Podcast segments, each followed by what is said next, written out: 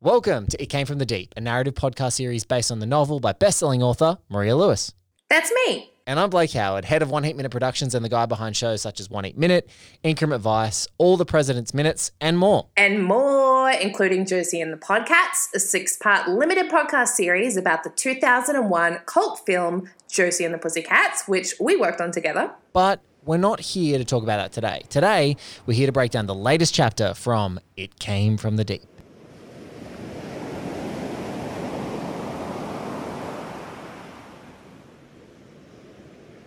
Now, we can't start talking about anything before we talk about ultimately what is the greatest dedication almost of all time. And it's like if you are going to get my attention with a book, and I actually couldn't wait till I had the physical copy after only having a digital copy for so long. But if you start a book that says to see men everywhere, SEA space MEN, there's already so much favor you've garnered from that introduction to this. I just feel like it was such an amazing decision and just like a stroke of pure genius on your part. So what was it, just because you were like, I want to tell a silly, dirty pun joke at the beginning of my book for fun? Is that exactly how it started? Speaking of strokes, yes. Everything I do is kind of with a wink, like especially with books, because you have to read them over and through them so many times. So I put as many things in there to make other people laugh as I do to make myself laugh. And I was thinking, like, my dedications in each book are always very carefully considered.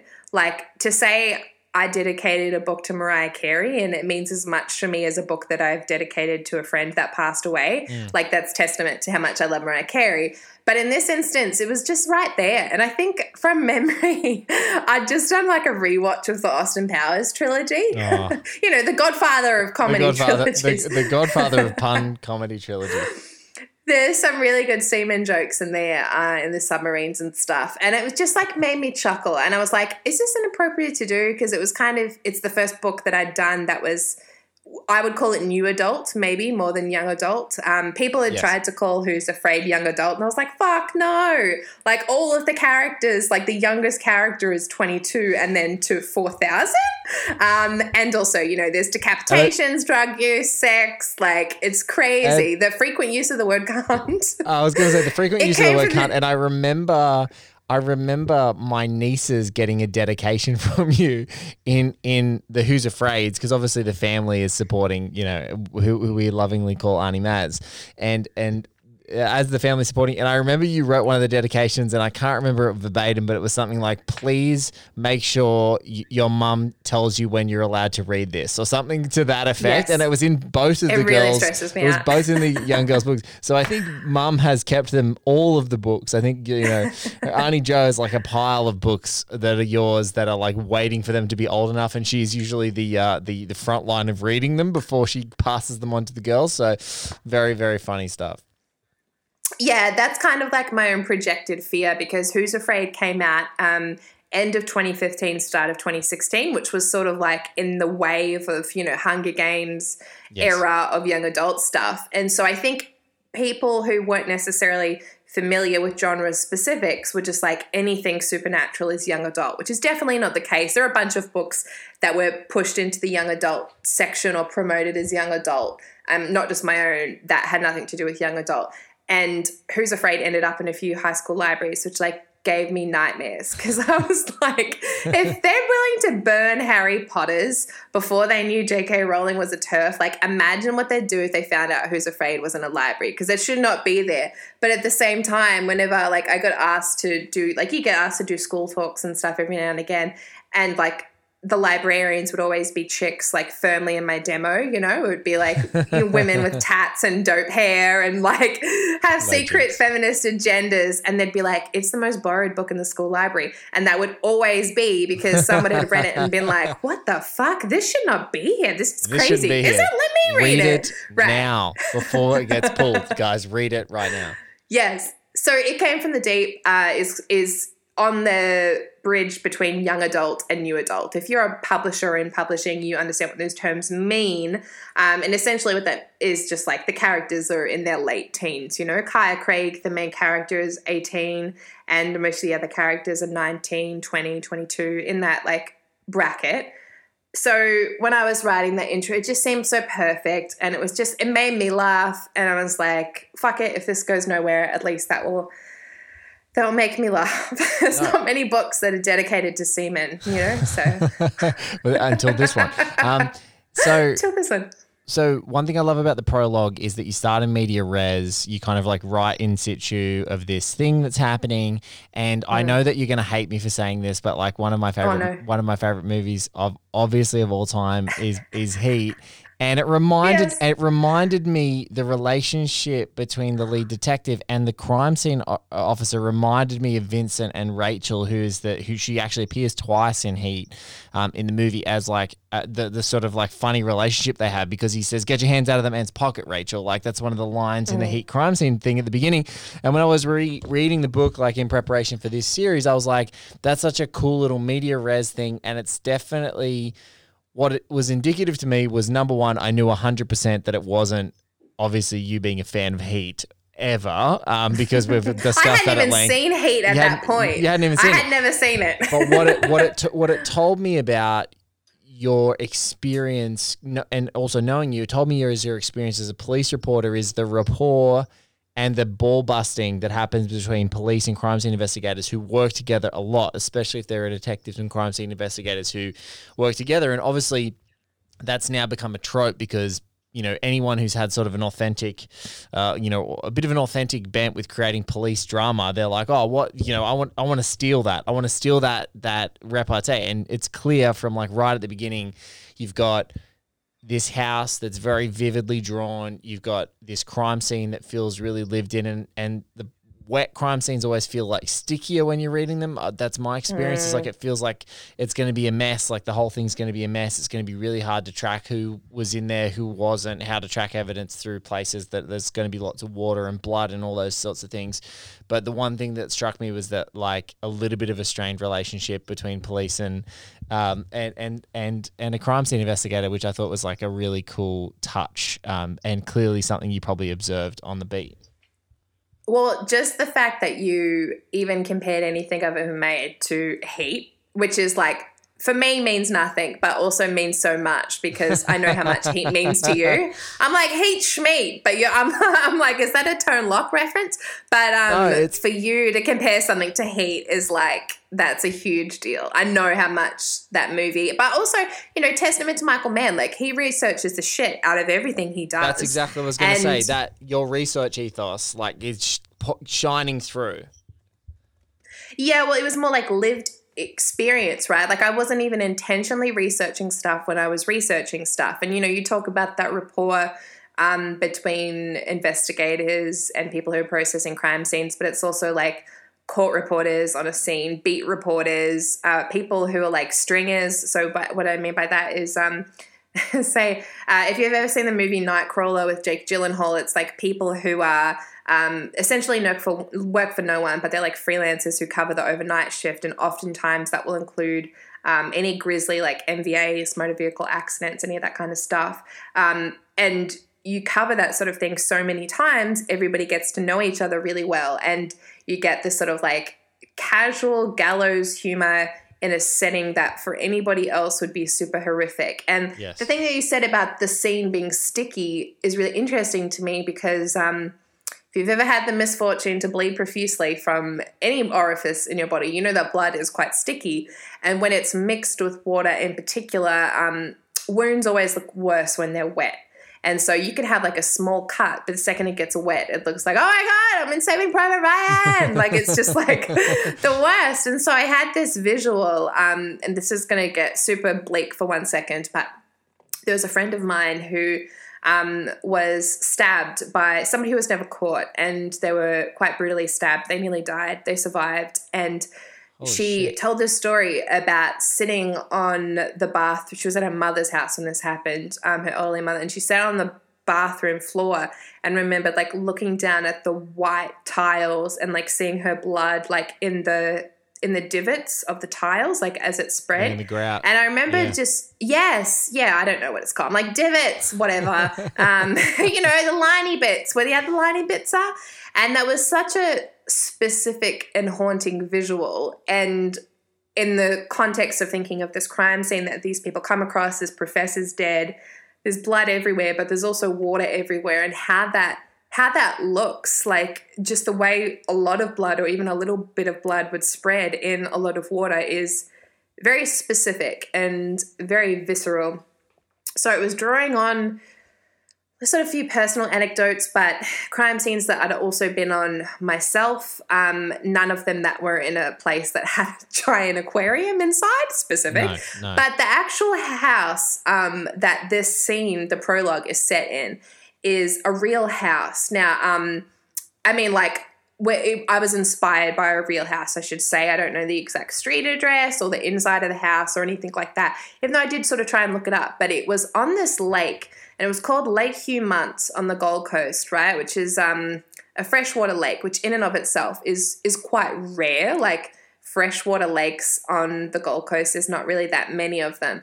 It's in Mermaid Waters for anybody who doesn't know. Anyway, on that lake there was a house directly, like the bit that you would walk down this path, there'd be like a little grassy knoll, and along the edge of the lake there'd be like a running path. And then across the opposite side of the lake there was this one house that was always empty. I never, ever, ever saw anybody in it, ever. And I would train at that lake from when I was like, say, 10 to 20, like for a decade I was there at that lake, at least a few times a week. And then even once I'd gotten out of the sport, I would go there recreationally. I always found it really soothing. It's the basis of the lake for this book. Now, the lake in the book is called Lake Palats, not a real lake. I fictionalized the lake because there were certain geographical things that I needed, and it's just easier to make that shit up than it is to base it on a real lake.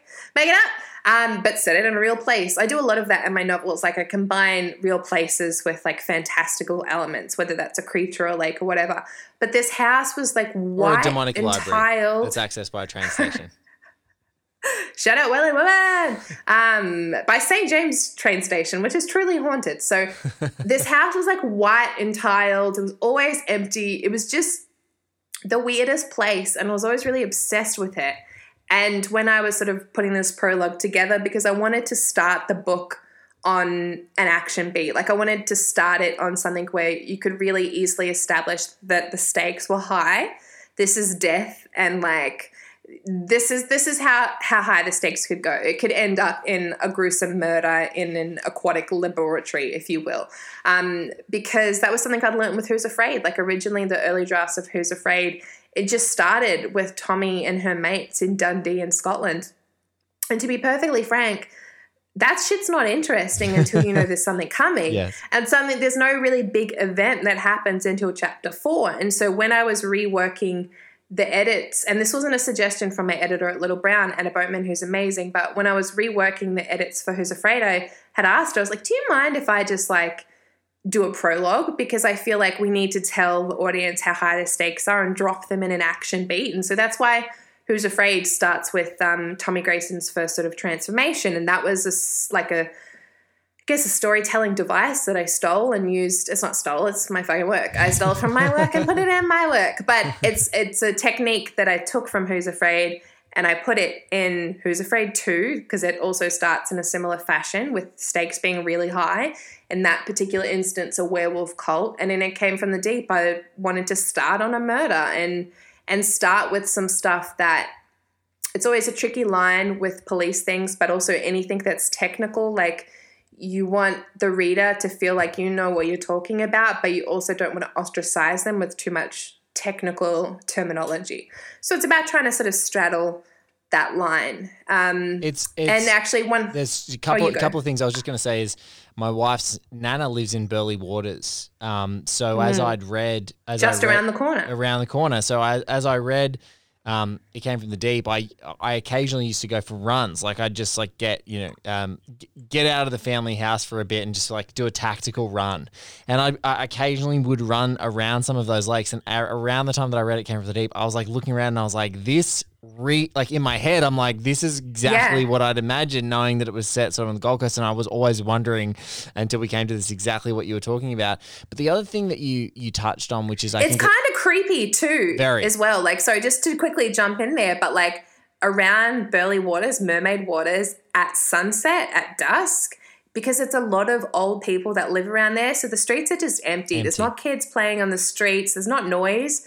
It's just quite quiet and like a little Truman Show-esque, a little creepy. There's not a lot of people running. Like that's the other thing as well. So it's like, you know, if you're around in Sydney or in Melbourne, I know it as well. It's like certain times of the day you're running. There's like a stack of people like exercising on the streets, like in the suburbs. It's just like sometimes you're like, shit, I've gone at like peak hour. I need to go home for half an hour and wait till these people go away. But the other big thing is it's very Queensland because, like, you know, my wife and I have gone away on holidays with our little one and stuff like that to Noosa.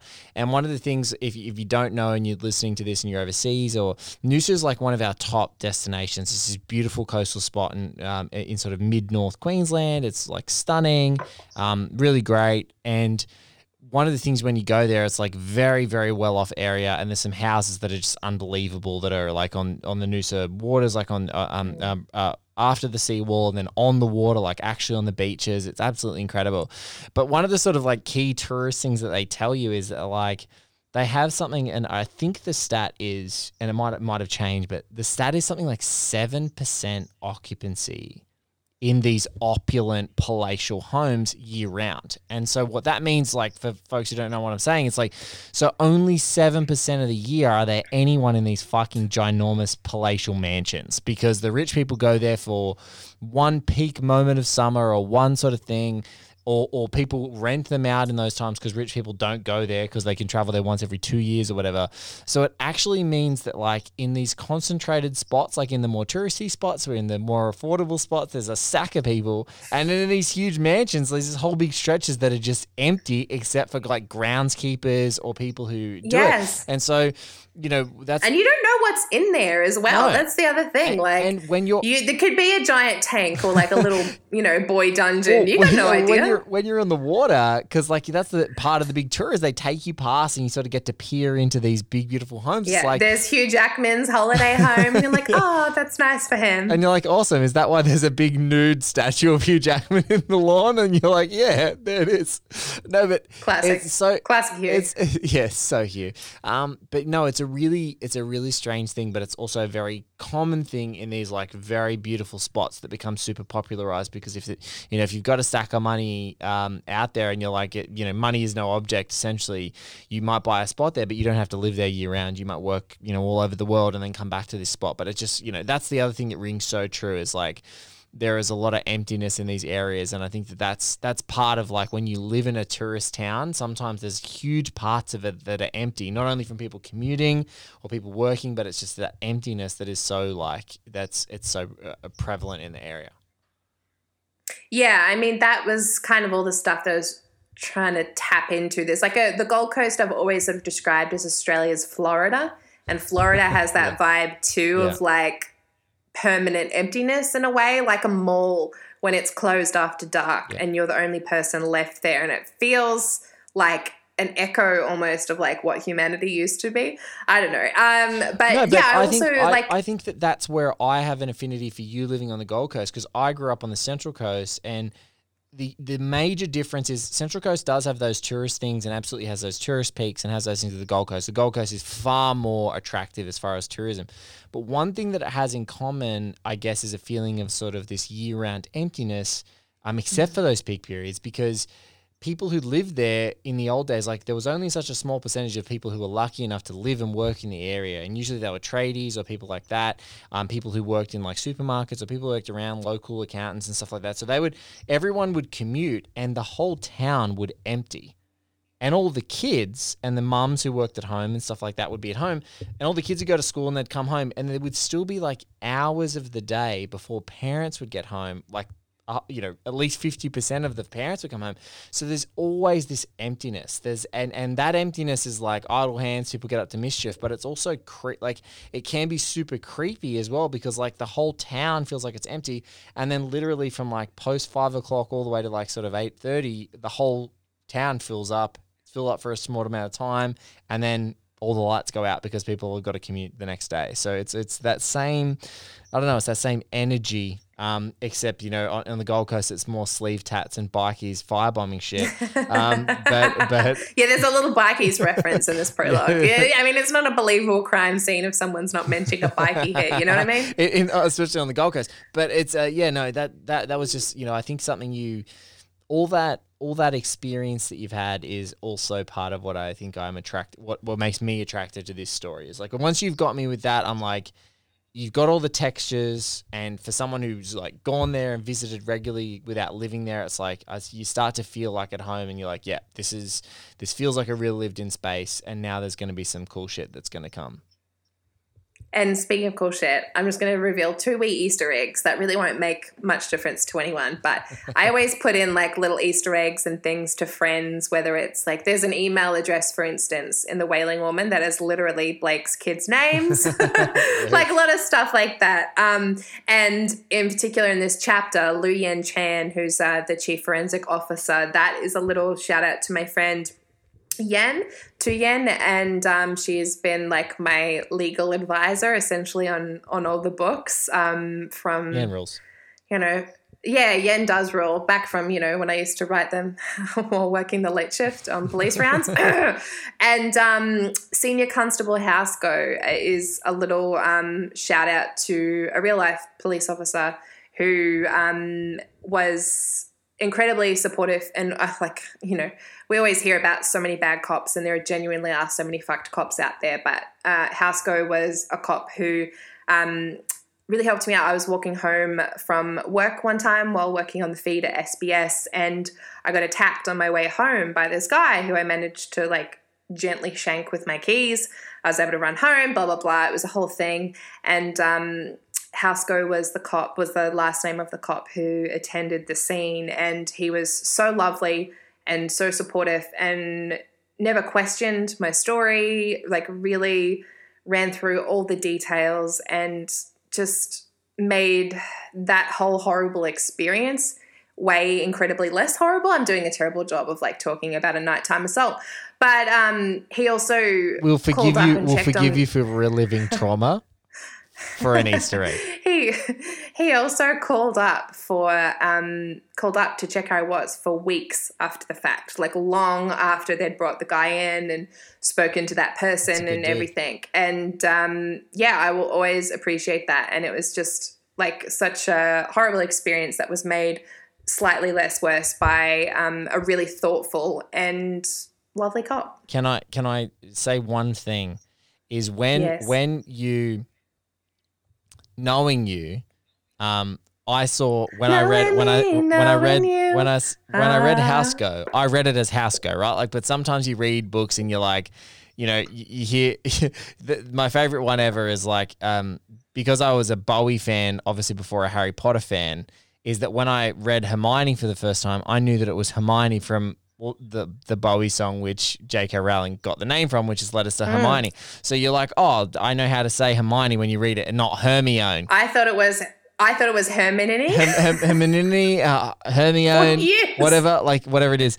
And I could totally see people reading Housego and like putting some kind of Housego or some Spanish reading. If I put in a little accent over a letter, I could have really switched it up a bit. You could have really add some citrus to that name if you like. But I love that you're like, it's Housego, not Housego. It's Housego.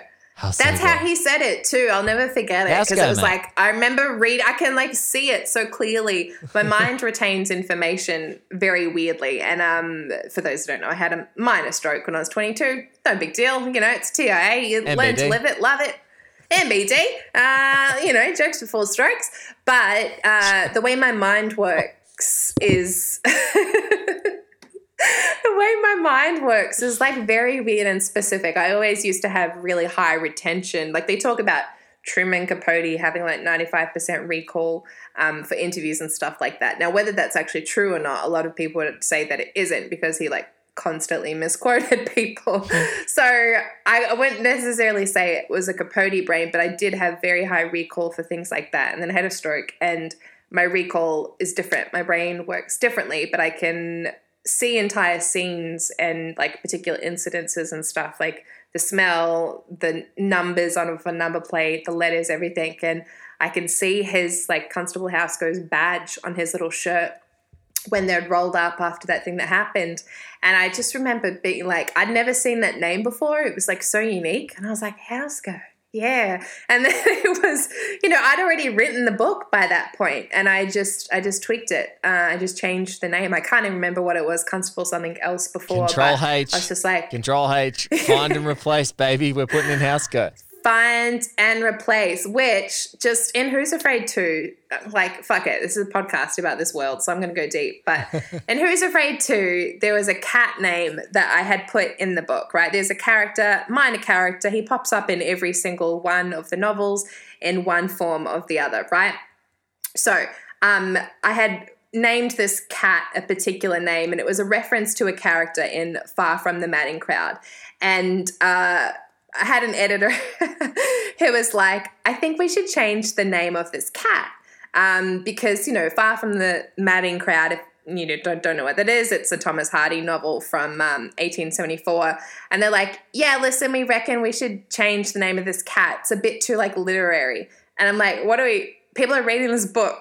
Like, if anybody's going to get a literary joke, it's going to be people who are reading a book. Like, let's just, like – have the fucking cat name or whatever. Anyway, so I had the cat name in there, and it was changed in a later draft, right, without my knowledge or permission. But that's just like, you know, how the editing process goes, right? No big deal. And the cat name was Mr. Oak. It was supposed to be a reference to like one of the male protagonists. Anyway, so the cat name gets changed by editors without my permission or knowledge. So I get a copy of the book for the first time, and there's this like not old wives' tale, but this like sort of belief that whenever you get a copy of your book for the first time, the first page that you open it on will have a mistake on it, no matter what. It'll be a typo. It'll be some kind of thing. So this is like it's a truth universally acknowledged that the first page you open on will have a mistake. I open Who's Afraid 2, and I see the cat name has been changed. And I was like, what the fuck? I didn't change that. And then I was like, flip to the next page and it's the old name. So they hadn't done find and replace. They just literally like changed the cat name on one page and then left. It's only mentioned like 3 or 4 other times. But it was just one of those things that nobody has ever mentioned to me. Nobody's ever noticed it. But it's one of those things that like at 2 a.m, you know, that book came out fucking 5 years ago. I'll wake up and be like, oh, they changed the fucking cat name. Oh my God. Every name is really important to me, you know. I try to keep like a master document of every name so I'm not repeating names. That has happened, but just in case, like, you know, I don't want to have too many Sues in there or whatever, or like too many Jeffros, or, you know, pick whatever name of your choice. So I'm always trying to be like quite meticulous about making sure there's no repeats, but in this particular case, I fucked up. Well, I think we end there with whatever you want to name your pussy is completely up to you. Oh, God. We started with semen and we ended up here. Who would have thunk? Anyone who knows you and I would have thunk. Yeah. That's the prologue, though, baby. I hope you enjoyed it. Sophie Parr is so great. She's truly like, I love listening to her read this story. Like, her Australianness was very specific. I listened to, like, Adam had a huge list of people who he auditioned for narrating this book, and Sophie was just, she, like, as soon as I heard her, I was like, yeah, that's it. That's the one right there. She just captures it. She sounds like someone you'd meet. She sounds like someone from a surf club. Exactly. She sounds like someone from a surf club. Yeah, that was kind of the whole point. And that's not an insult to her. It's part of her character. It just comes out however she's sort of able to most naturally nail it. But no, it's look, terrible. If I had written Pride and Prejudice, maybe we'd be talking about somebody else, but I didn't. It Came From The Deep is a narrative podcast series based on the novel from best-selling author Maria Lewis. Read by Sophie Parr and produced by Adam Boys at Thaumaturgy Post-Production Services. New chapters release every week with bonus episodes dropping in between with Maria Lewis and myself, Blake Howard, breaking down the plot, inspirations and writing process. It Came From The Deep is part of One Heat Minute Productions. If you think aquatic humanoids deserve rights too, please like, subscribe, and share with your mermates.